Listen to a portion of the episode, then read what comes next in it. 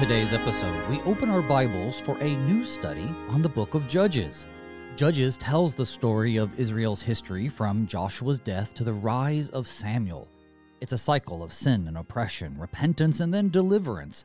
Israel repeatedly turning away from God, worshiping idols, and then facing oppression. God would in turn raise up judges like Deborah and Gideon and Samson and Jephthah to deliver them. Today, we are starting, of course, with chapter 1, which recounts the Israelites' initial conquest of the Promised Land after Joshua's death. However, as we'll see, they failed to drive out all of the Canaanites, and these remaining inhabitants become a thorn in their side. Good morning and blessed Lenten-tide. Today is Monday, March 27th, and you're listening to Thy Strong Word the program where each weekday morning we explore the Holy Scriptures through which God bespeaks us righteous and nourishes our faith. I'm your host, Pastor Phil Booe of St. John Lutheran Church in La Vergne, Minnesota. Thy Strong Word is brought to you in part by the Lutheran Heritage Foundation. Explore their many offerings of foreign language materials rooted in the Lutheran tradition on their website at lhfmissions.org. Well, join me in welcoming my guest this morning, who's going to help us open up the book of Judges with chapter one. Um, I'm pleased to have with us the Reverend Matthew Lorfeld, pastor of St. John Lutheran Church in Wisconsin Rapids, Wisconsin, also known as St. John Kellner. Good morning, Pastor Lorfeld, and welcome back to Thy Strong Word. It's great to be back and joining you as we dive into God's Word once more. Yeah, I'm so happy to have you back. I've wanted to have you on the show for a while, and you were on back in November, which was with Exodus 5, I believe. And since we last talked, uh, you've had some changes in your life, uh, at least one that I know of. You've moved. Uh, how has life been treating you since the last time we were on the air together? Well, things have been great. I uh, I received and accepted a call. Actually, I think I might have mentioned it when we talked last time, but I think you were um, contemplating yes, it. I feel like you were contemplating that, that it. might, yeah. But nonetheless, I, I did take the call or, or accept the call uh, to St. John Lutheran in Kellner, um, which is really just uh, an unincorporated township just outside of Wisconsin Rapids. And we moved, which that's always, uh, especially with uh, four four children, four boys, uh, that means we have a lot of stuff that we had to pack up and wow. unpack now, and uh, but we're we're getting settled in and uh, really enjoying the the good people here in in uh, central Wisconsin. Well, that's great. That's wonderful. Well, I'm I'm excited that you got out there. I couldn't imagine.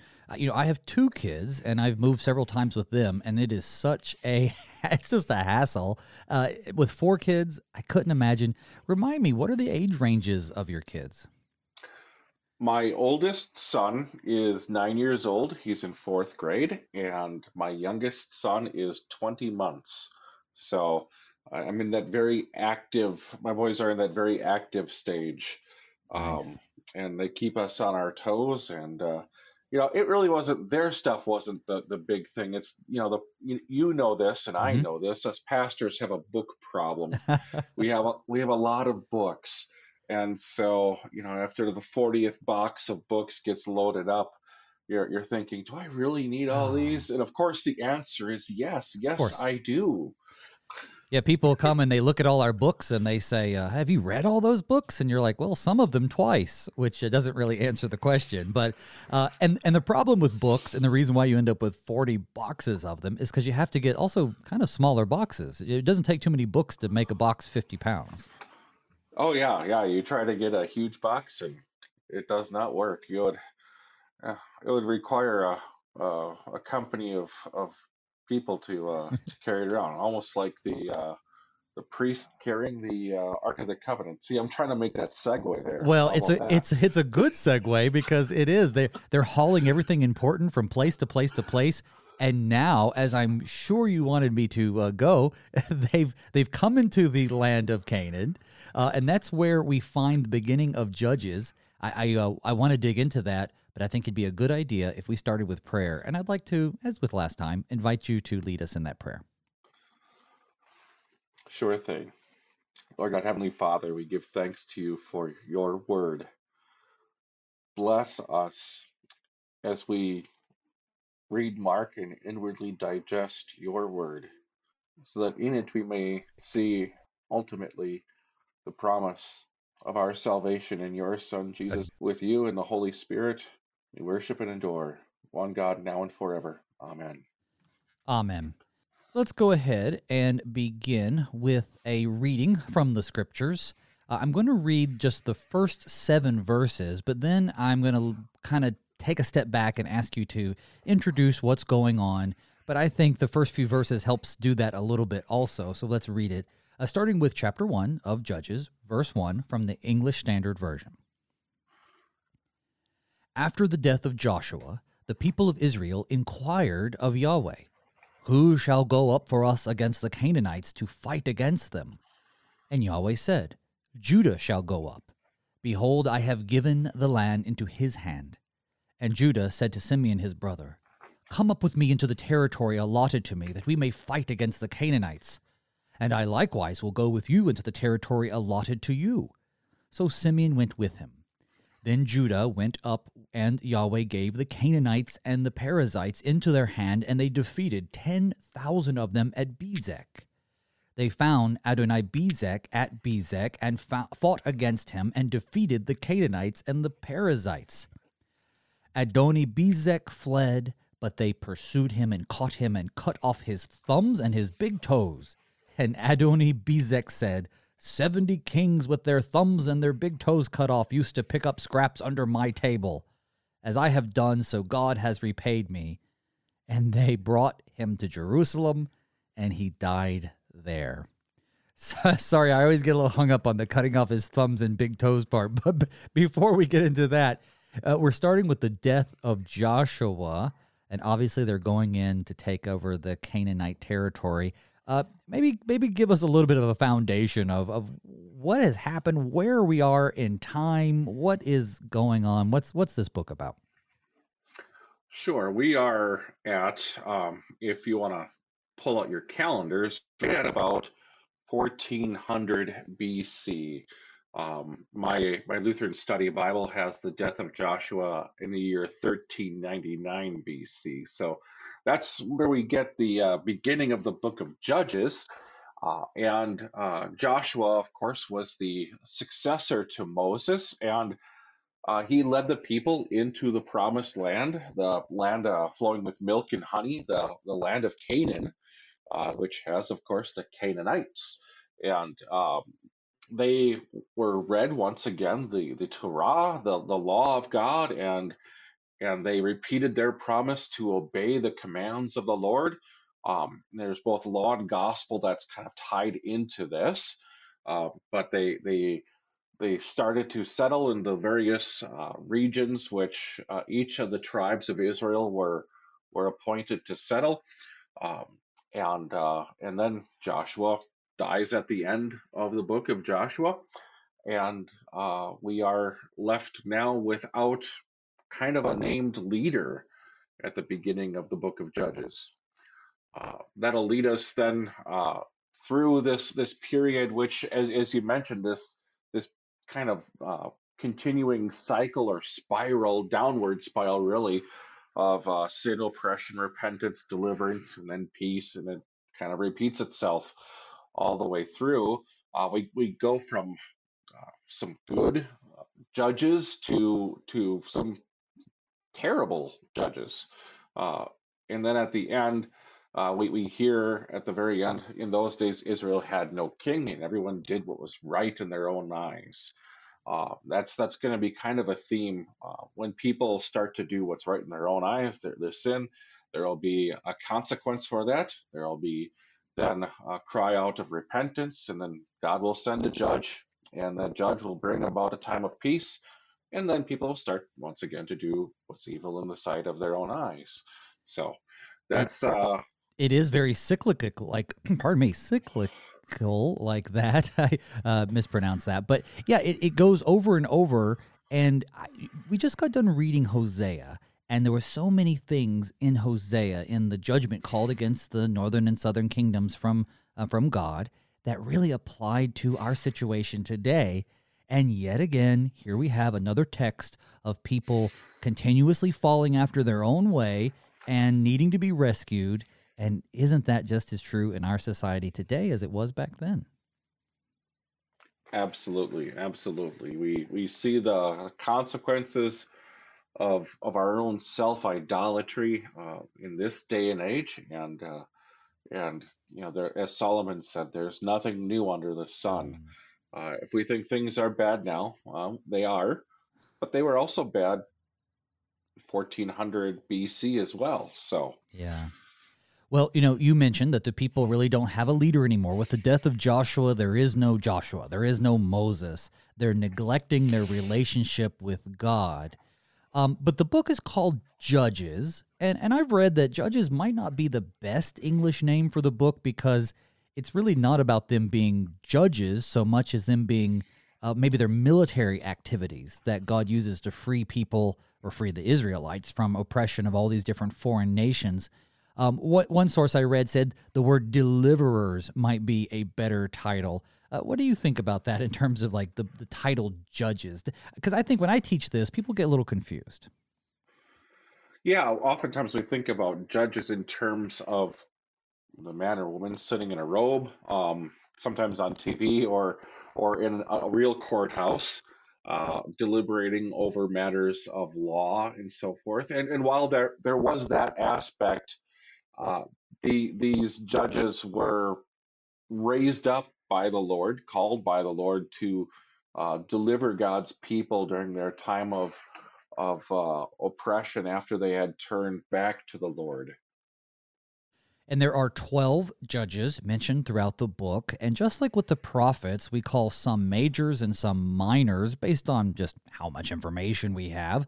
Uh, some of the major judges, or I guess rather six of the major judges, are um, Othniel, Ehud, Deborah, Gideon, Jephthah, and Samson. These some of these at least are going to be very familiar names from Sunday school. And so when we get to those particular narratives, I hope we're able to dig in in ways that are a little more deeper than what you might have remembered from uh, Sunday school.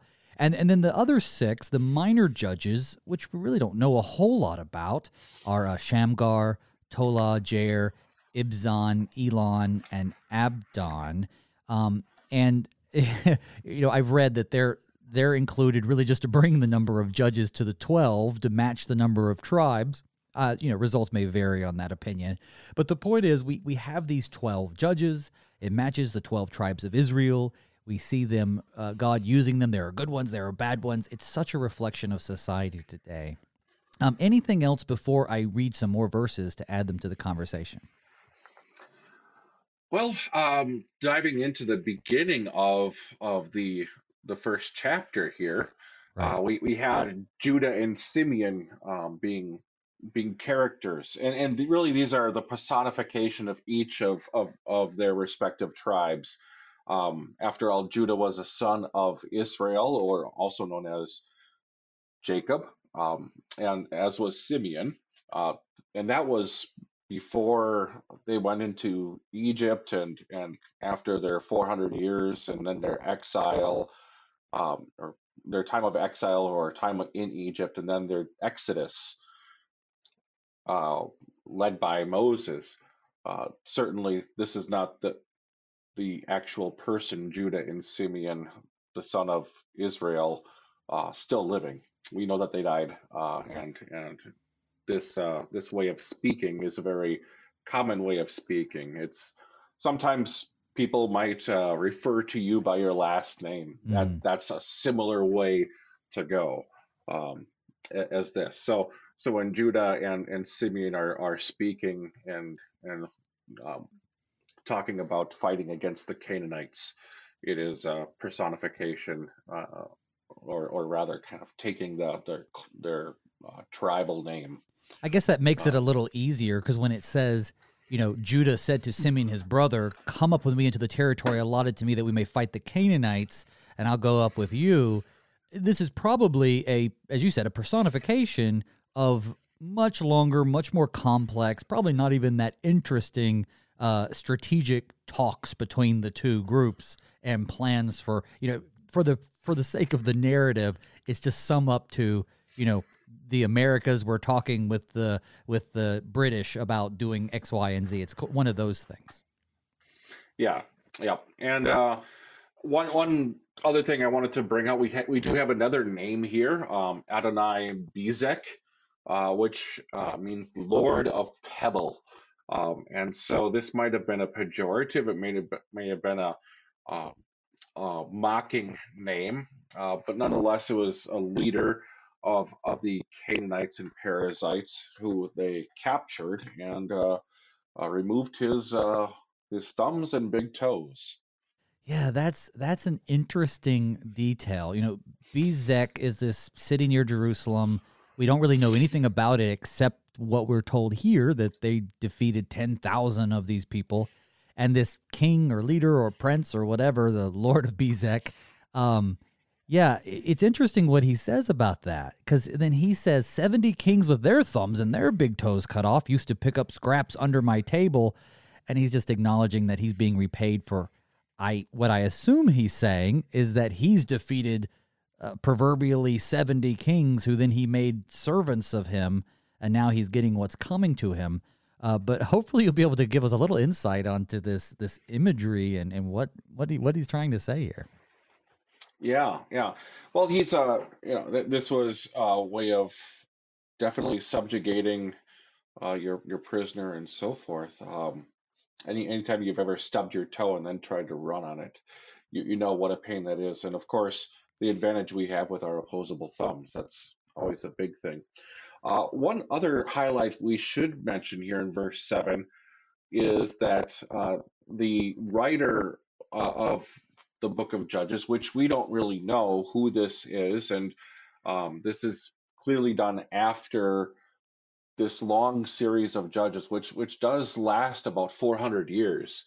Um, they they they use the, the the location of Jerusalem. Now, if you have an astute Bible scholar, they might have brought up uh, maybe the observation that Jerusalem wasn't called Jerusalem until around the time of David.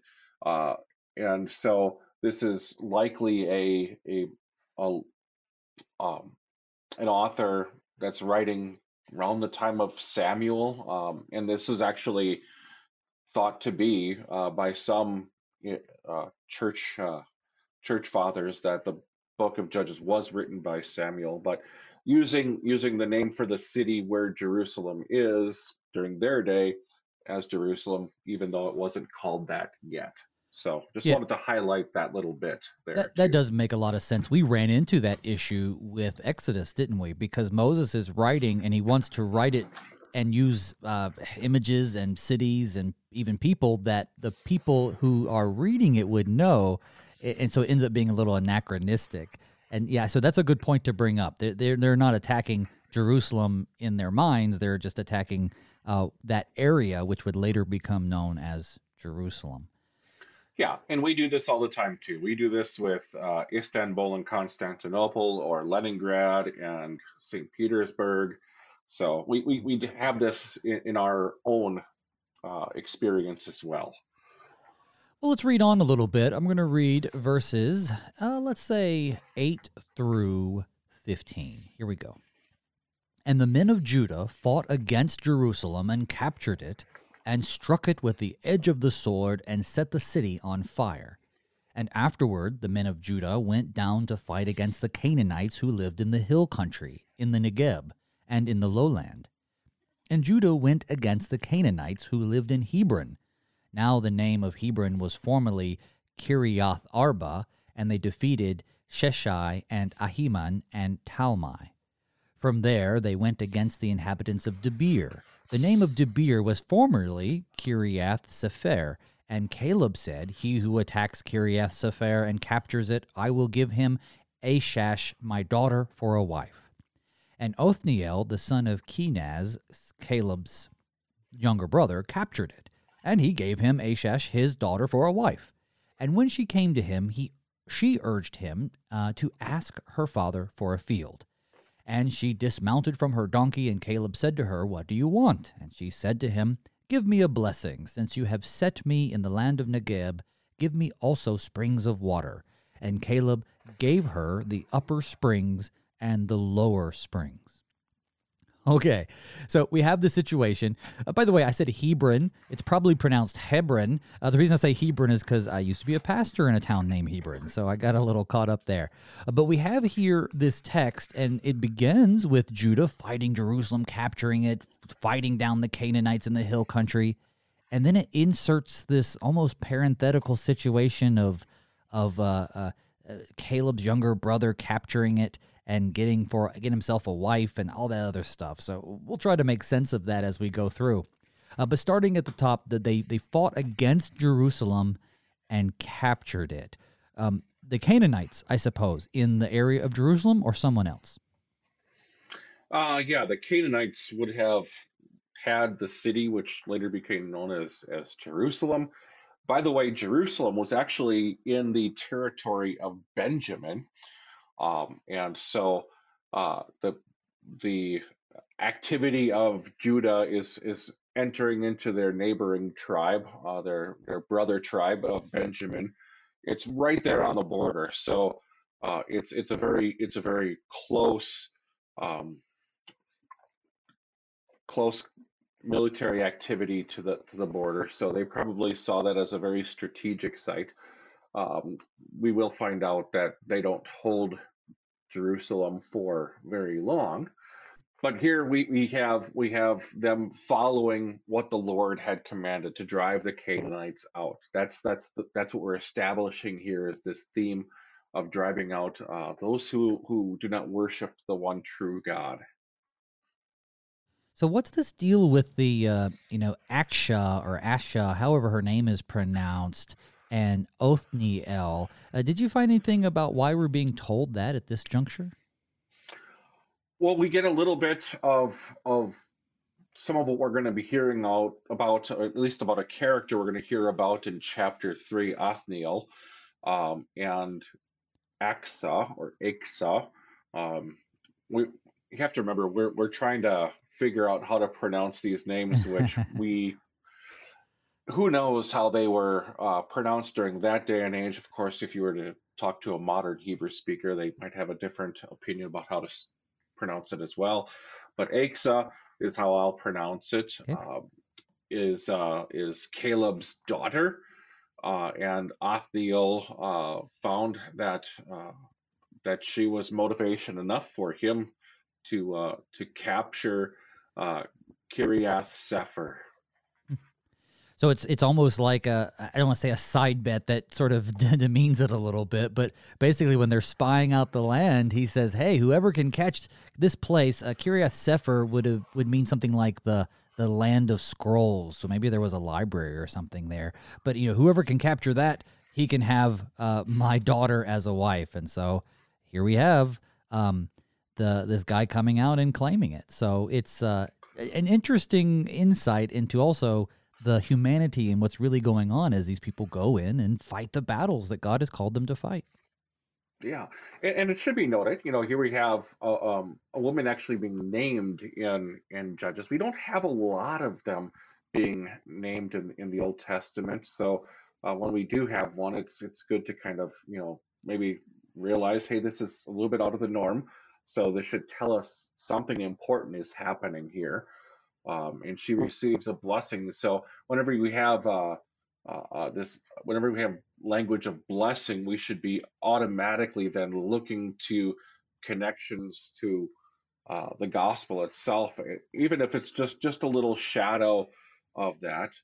And so we uh, can uh, we can look there a little bit as well. Well, and I'll interject too for those who might, in you know modern sensibilities, be offended by a daughter being given to this guy. The reality is, during this time, um, Aksa or Aksa would likely have been pretty honored to be able to then be with a war hero like Othniel. Um, and then she obviously has some a power of her own because she's not pleased with the land that her father gives to her war hero, now husband, Othniel. And so she demands that uh, it get a water supply. She's like, "Hey, I, I, there's give me give me a blessing since you've set me in this land of the Negeb. I need some springs of water." And then, of course, we're told that Caleb gave her the upper springs and the lower springs. We see some generosity on a part of dear old dad here. It's just nice to see the humanity here. Yeah, it, it it definitely is, and we see, you know, of course, the Negev is is a desert that's the wilderness. It's likely where Jesus um, uh, spent some time in the wilderness. I don't think it was the the wilderness of temptation, but uh, the, nonetheless, the uh, the uh, wilderness of the Negev is is not a very uh, hospitable place. It's it's down in the south, uh, south of Mount Carmel, and um, in, in the uh, in the in the region where Simeon uh, is the uh, the tribe. So it's a uh, it's a very arid place, um, and it kind of butts right up against the. Uh, it continues all the way to the Dead Sea. A reason for why they, they might not be thrilled with uh, having uh, a desert as as a uh, a blessing or a, as inheritance um, Right, especially but, if yeah, if they're it's kind of the it, it's it needs to be developed a little bit. I mean, but it also gives us a, a, picture of them going in and dividing up the land. You know, I don't think that it's it's in our common experience. I can't think of any examples where you you get land by virtue of having you know being the either the first people there, which isn't the case here, or conquering it from the people who previously owned it. Um, you know, things like uh, imperialism and colonialism is very, you know, downplayed today. Uh, everyone wants to assert their sovereignty over the other, and I guess it does keep world peace for a certain extent. But we see here that I, I, guess I liken it to those who are moving out west during the time where they were homesteading. You know, you would go and you would set up you would set up a homestead, and if you lived there long enough, it was yours, and you you would divide it up and then pass it on to your children. So I'm just trying to think of some imagery that might get us an understanding of what it feels or looks like for them to come into the land, conquer it from their previous owners by the permission and command of God, and then just basically say, okay, well, this section's going to be mine and this section's going to be yours. Uh, it must have been a, a very a foreign concept, at least to our understanding. Yes, well, it is, and the the big thing here is that the the land is actually tied in so much to the very promise of of of their deliverance from the hand of, of Pharaoh in Egypt. Uh, the land and the promise really go together. In fact, it's so much so that every seven years there's supposed to be kind of a reset. Uh, you know, property gets returned and so forth. Every every uh, I'm sorry, that not every seventh year. Every seventh year there's a Sabbath year, but every fiftieth year, seven uh, at the at the end of 49 years, there's a 50th year, and that will be a, final um, a, a final uh, jubilee year where the where the land gets reset and returned to the prior uh, owners and so forth to their historical owners of, of course, this doesn't actually get followed. That's that's going to be one of the problems that Israel has from the book of Judges on out, is that they don't observe this Sabbath and Jubilee uh, resetting of things, uh, returning uh, land, because at, at, the heart of this is the, the reality that the land is ultimately the Lord's and it's given as a gift and received as gift, not something simply earned by their conquering. It is it is the Lord who gave this to them as promise. I think that's an interesting fact because, like you said, the Jubilee is talking about really that God owns it all, and so every fifty years, debts are forgiven, slaves are released, you know, and the land's returned to its original owners, as you said.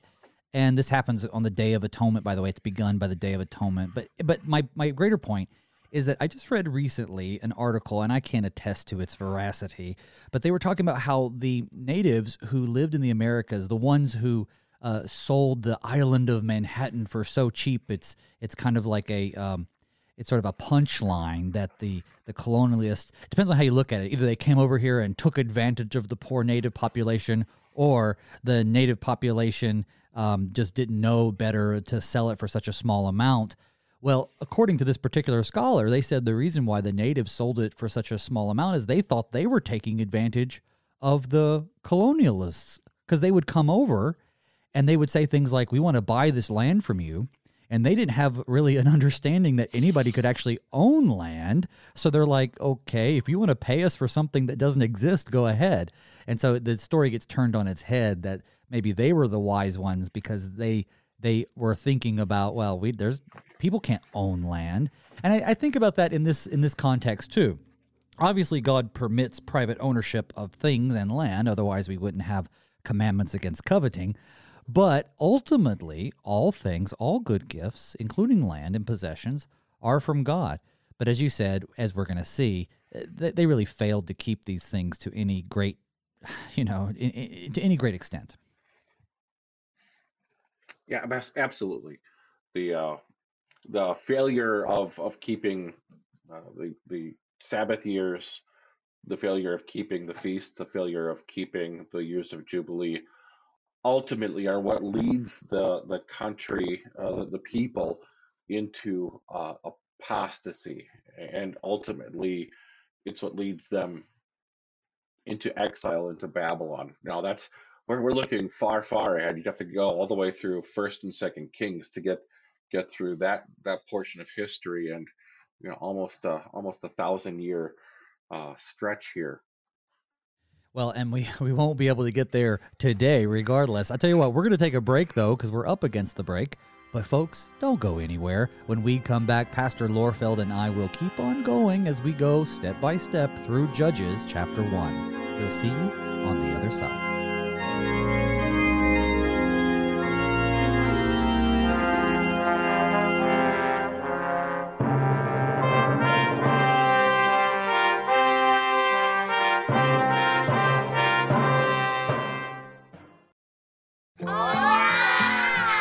These are the voices of young Lutherans in Mexico City, children who are excited to learn more about their Savior, Jesus. But they need our help because good Lutheran books for kids in the Spanish language are in short supply in Mexico.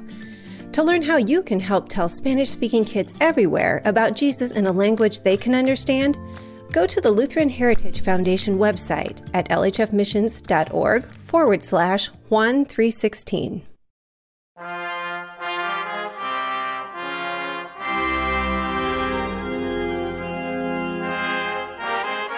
Welcome back to Thy Strong Word. I'm your host, Pastor Phil Booe. With me today is the Reverend Matthew Lorfeld, pastor of St. John Lutheran Church in Wisconsin Rapids, Wisconsin. Folks, thank you for joining us today as we study Judges. And don't forget that I encourage you to email me at pastorbooe at gmail.com with your feedback, or you know, you can find me on Facebook to ask questions or just say hello. Uh, be sure to tell your friends and family too to listen to Thy Strong Word on the radio in the St. Louis area live or on demand at kfuo.org or through the KFUO app or even as a podcast. There are so many ways to stay up to date or even to catch up on episodes you've missed. I'm just so encouraged that you tune in and grow in faith with me and my guests each weekday. So I just want to say thank you for listening. All right, well, Pastor Lorfeld, before the break, we were just getting into dividing up this land and and how uh, this uh, this woman um, Achsah, uh, she was telling her dad, "Hey, listen, we we need some land with some water," and we got a little bit into a discussion about dividing up and owning land. I'd like to continue the conversation by digging back into the text. We're going to read verses 16 through 21, and here we go. And the descendants of the Kenite, Moses' father in law, went up with the people of Judah from the city of palms into the wilderness of Judah which lies in the Negeb near Arad. And they went and they settled with the people. And Judah went with Simeon his brother, and they defeated the Canaanites who inhabited Zephath and devoted it to destruction. So the name of the city was called Hormah. Judah also captured Gaza with its territory, and Ashkelon with its territory, and Ekron with its territory. And Yahweh was with Judah, and he took possession of the hill country but he could not drive out the inhabitants of the plain because they had chariots of iron. And Hebron was given to Caleb as Moses had said, and he drove out from it the three sons of Anak. But the people of Benjamin did not drive out the Jebusites who lived in Jerusalem. So the Jebusites have lived with the people of Benjamin in Jerusalem to this day. So now we're getting a little bit more of a I don't know, a little realistic picture, maybe a little bit more realistic than it was uh, where we read it elsewhere in Scripture. That yes, the Lord is with them. Yes, they're running people out, but it's pretty incomplete in some areas. Uh, take us through this. What's going on on the ground? Well, they're continuing to push out the Canaanites, and they're having some success. Uh, Judah and Simeon uh, defeat the Canaanites in uh, Zeph- Zephath, uh, which is a watchtower city in the region of Judah. Uh, they also uh, captured Gaza, which is on the coast. Gaza is one of the one of the uh, the king cities, the the royal cities of the Philistines, and we're going to have lots of action coming from Gaza and Ashkelon and Gath. Those are three of the the large uh, Philistine cities, and they're going to be a problem all the way through David's rule as well. So uh, this is is going to be an ever-present problem for them because they don't drive everybody out as much as they they are able to take those cities uh, and the lord is with them uh, they still do not drive out all the inhabitants we find out one of the reasons that they are, are not able to is because they're chariots of iron Tell us about these chariots of iron. I mean, is, this is something that the Israelites did not have. Now, they did have, of course, God on their side. Uh, but we read in Joshua chapter 17, verse 16, the people of Joseph said, The hill country is not enough for us, yet all the Canaanites who dwell in the plain have chariots of iron, both those in Beth Shean and its villages, and those in the valley of Jezreel. These um, chariots of iron uh, are they? I guess they're a result of the fact that they have been established in this territory for a while. They could build these kinds of things, uh, but the Israelites, well, they had to run into the hills. Uh, it, it's just an interesting, um, I guess, uh, detail of the battles. Yeah, and I think that's that's as simple as is is what it is. It's just a detail, maybe uh, uh, evidence of maybe they have better technology. Um, with with making iron axles and whatnot.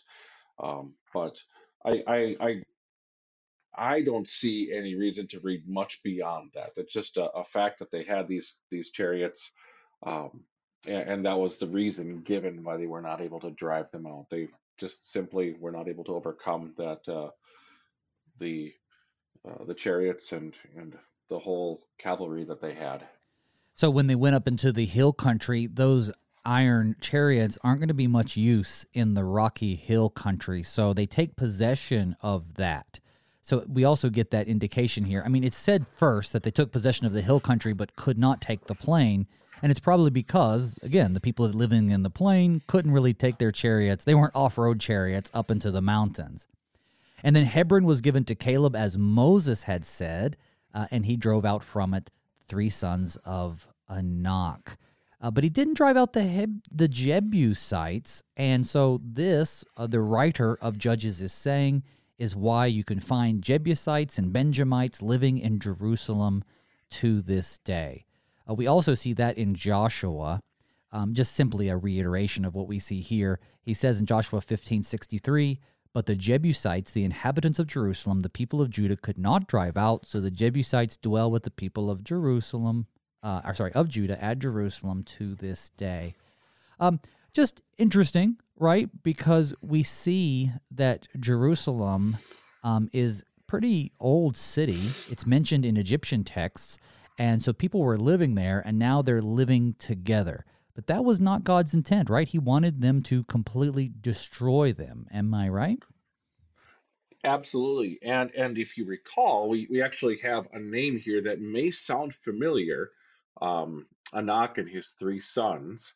If you go back to Numbers chapter 13, it is here where we find um, that the spies go up to the Negeb uh, and come to Hebron, and there uh, Anak's sons or his descendants, um, and I'm going to completely butcher these names, Ahiman, Shishai, and Talmai are, are the three sons. They were there, and uh, they were also known to be uh, large, tall giants. Um, and so that was what scared off all but two of the spies and resulted then in the wandering in the wilderness for 40 years. So, well, yeah. So not only do you you're fighting people with chariots, you're fighting giants. You know, figuratively speaking, you're you're having a lot of uh, a lot of stuff. I think that this really reflects for us the idea that that God commands them to do it, and inherent in the command is that this land is His gift to those people. So that means they will succeed. At least that's what you should think. And so their their lack of success is that because, and this is the question we have to ask, is that because somehow God was not with them despite his promises? Well, that doesn't sound like the right answer. Or was it because they did not go forth in faith that God had truly given this land to them and their their I guess desire for self-preservation or their temptation to follow after the gods around them, which we hear about elsewhere, maybe that was just stronger than than their desire to follow God's will. I don't know. Have have you thought about that? I mean, why why just as we're getting into it, were they not successful? We aren't given a lot of detail here, but we do see the pattern in the book of, of Joshua, especially, and also in the book of Judges, that uh, when when Israel trusts in God, they have success um, even when when it seems absolutely like the odds are stacked against them. Um, and, and, you'll have this, especially Gideon is one that's very notable of this, uh, but in, in, other times as well, where, where, they are delivered despite the fact that the odds are not in their favor. So it, it would it would seem to be that this is setting us up to at least have the question why did they drive out some and not others? Right. And the rest of the book is going to really answer this question. I think that's good insight. It's not meant to be answered yet. It's meant to do just what we're doing, and that is start asking the question. Uh, verses 22 through 26, we'll add some more. Here we go. The house of Joseph also went up against Bethel, and Yahweh was with them. And the house of Joseph scouted out Bethel. Now, the name of the city was formerly Luz and the spies saw a man coming out of the city, and they said to him, Please show us the way into the city, and we will deal kindly with you. And he showed them the way into the city, and they struck the city with the edge of the sword, but they let the man and his family go. And the man went to the land of the Hittites and built a city and called its name Luz, and that is its name to this day. just another interesting detail where you know you mentioned earlier about the iron chariots. Is like nope it's just sort of giving us detail nothing to really read into it. Um, i don't know if that's the case here or not but it's interesting where we get this detail that they engage a, a spy. They're spying in there and they engage a guy who gives them information for this, this city called luz. And so then he flees after his life is spared and then builds his own city named luz. I just think that's kind of funny uh, but then they do take it over, and this is um, what we call Bethel now. Yeah, yeah, and and actually, um, this this man uh, that that that escaped or that that they did not put to sword, uh, he should have uh, been put to death uh, if they were following right. through on on the Lord's command, and and this is kind of the, the one of the tropes throughout uh, storytelling. You know, the you conquer you conquer a, a, another army, but then let someone go, and that very person that that you let go, it'll come back around, and that will not be uh, good that you let them go. At least that's uh, quite often the case. Right. Well, and for what it's worth, uh, just if you're kind of trying to keep track on a map, which I know is difficult to do, this land of the Hittites, um, the Hittite Empire, is now uh, Turkey. Um, and the designation of the land refers to Syria. And so thankfully, we've had no more trouble out of Syria to this day, right? so we'll, uh, we'll keep on moving, starting with verse 27. Uh, and we'll go through um, let's go through 30. Here we go. Manasseh did not drive out the inhabitants of Beth Shean and its villages, or Taanach and its villages, or the inhabitants of Dor and its villages, or the inhabitants of Ibleam and its villages, or the inhabit- inhabitants of Megiddo and its villages, for the Canaanites persisted in dwelling in that land. When Israel grew grew strong, they put the Canaanites to forced labor, but did not drive them out completely. And Ephraim did not drive out the Canaanites who lived in Gezer, so the Canaanites lived in Gezer among them. And Zebulun did not drive out the inhabitants of the Kitron, or the inhabitants of Nahalol, or so the Canaanites lived among them, but became subject to forced labor. Um, actually, I'm going to read, uh, well, no, I'm going to stop there because it kind of keeps going in this manner. But just stopping there, they're not driving them out. This is what we're getting now, one after the other, example after example. And instead of destroying them, you said earlier that this spy that they spared is a sign of things to come. Well, here we have not destroying them, but rather enslaving some of them or flat out living next to them. This is not the command that God gave them. And of course, this is going to cause them some trouble down the line. Well, down the line and for almost ever. Indeed. In fact, uh, here we already see a little bit of a hint of what's going to come in, in the books of First and Second Samuel when you have, uh, and in First and Second Kings, when you have the kingdom ultimately after Solomon splitting between north and south, where Judah and uh, Simeon uh, become the, the the the kingdom of Judah, and then the king the northern ten tribes they become uh, the the kingdom of Israel. And so now we're kind of taking turning our attention north uh, north of, uh, Jerusalem, north of Jericho to to Ephraim, to uh, Manasseh. Uh, if you recall, Manasseh, by the way, had had two different um, regions in the in its inheritance, both east and west Manasseh, um, and so it's it's a very large. It's in fact the largest uh, uh, of the inheritances of of each of the tribes, and then we go. Um, we go up to uh, Zebulun as well, and, and find once again uh, we are we are not, um, or the, the people of God are are not driving out the Canaanites. Uh, they they are putting them to forced labor, but they did not drive them out completely, and this will come back and be a problem. Um, and of course, fast forward to Jesus' day, we have all sorts of times where we encounter Canaanites.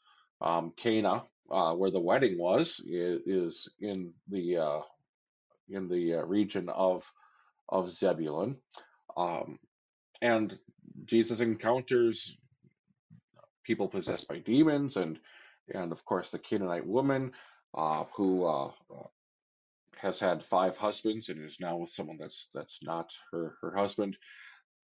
This all has history that that that goes back to this very point right here.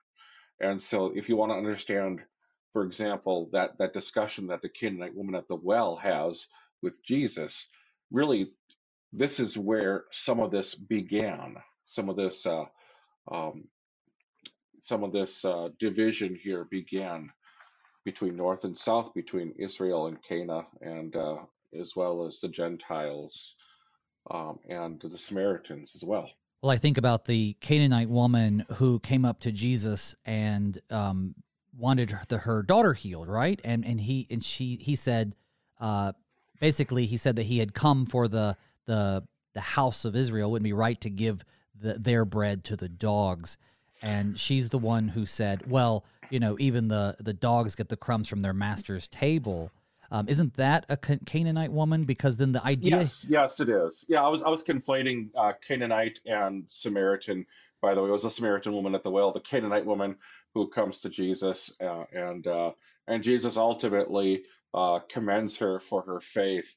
Um, but yeah, she was willing to take Jesus um, and and be a take Jesus at his word and cling on to it and be a you know a Canaanite dog if that's what she is, so that she can receive the leftovers that the house of Israel does not eat. So right, and that's yeah. what the bravery of her was. She's going up to the the son of David, which she refers to him as, meaning she shouldn't have expected anything from him but death, because if he really is who she believes he is, then he should pretty much finish the job where the people failed.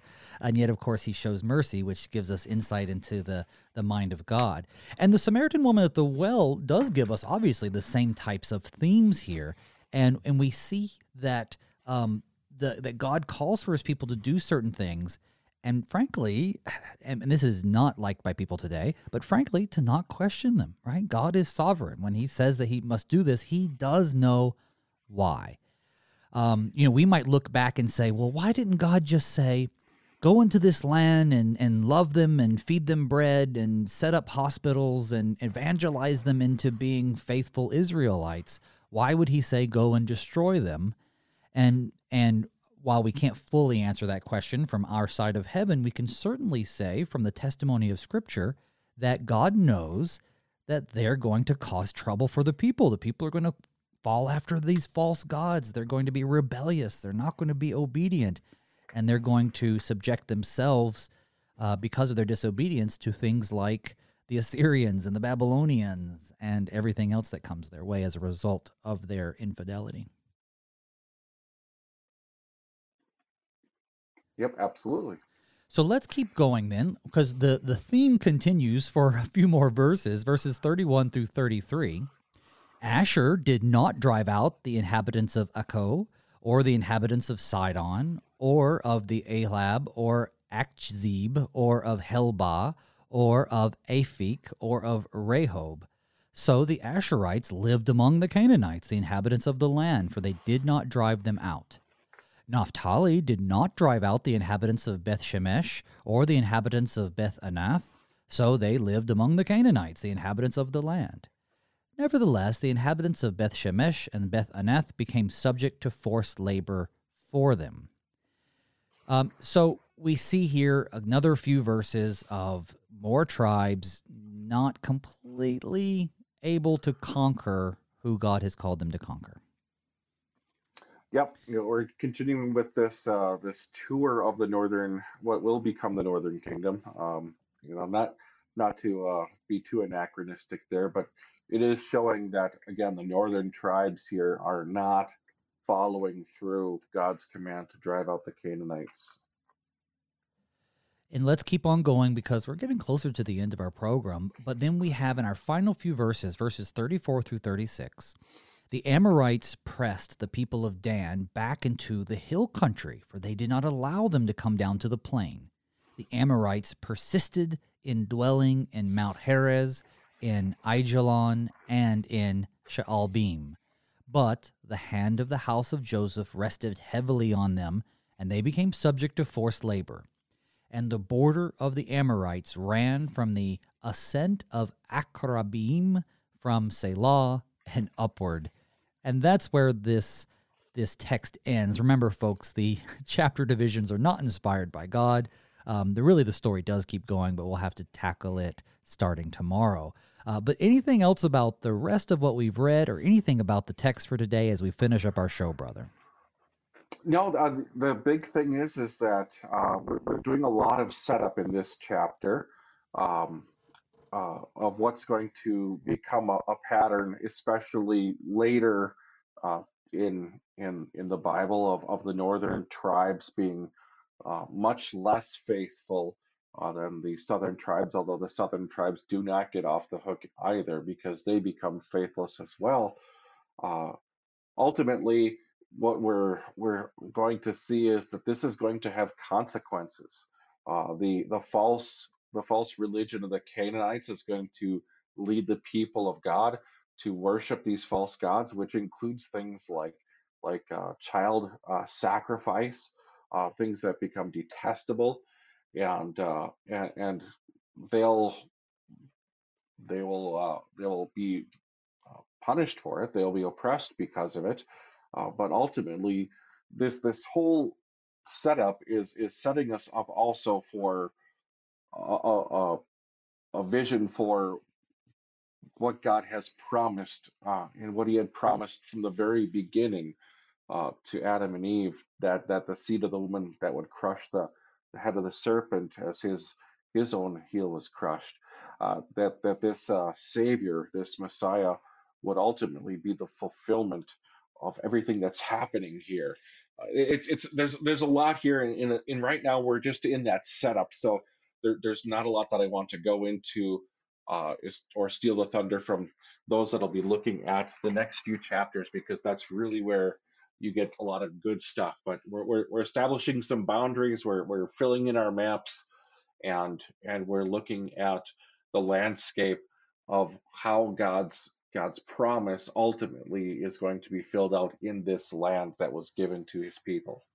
Yeah, sometimes these uh, introductory and I guess world building chapters can be a little on the dry side, but brother, you've helped bring it alive for us. I'm so happy that you've joined us this morning. Uh, that's the Reverend Matthew Lorfeld, pastor of St. John Lutheran Church in Wisconsin Rapids, Wisconsin. Uh, again, thank you, Pastor, for being on the show. You're welcome. It was wonderful to, to join you. Folks, tomorrow we are going to tackle chapter 2 and we'll specifically see the death of Joshua and then, at long last, the introduction of Judges by Yahweh. So, folks, please join us. Uh, same time, same place, and until then, may God's peace and blessings be with you all as we pray, Father, keep us in thy strong word.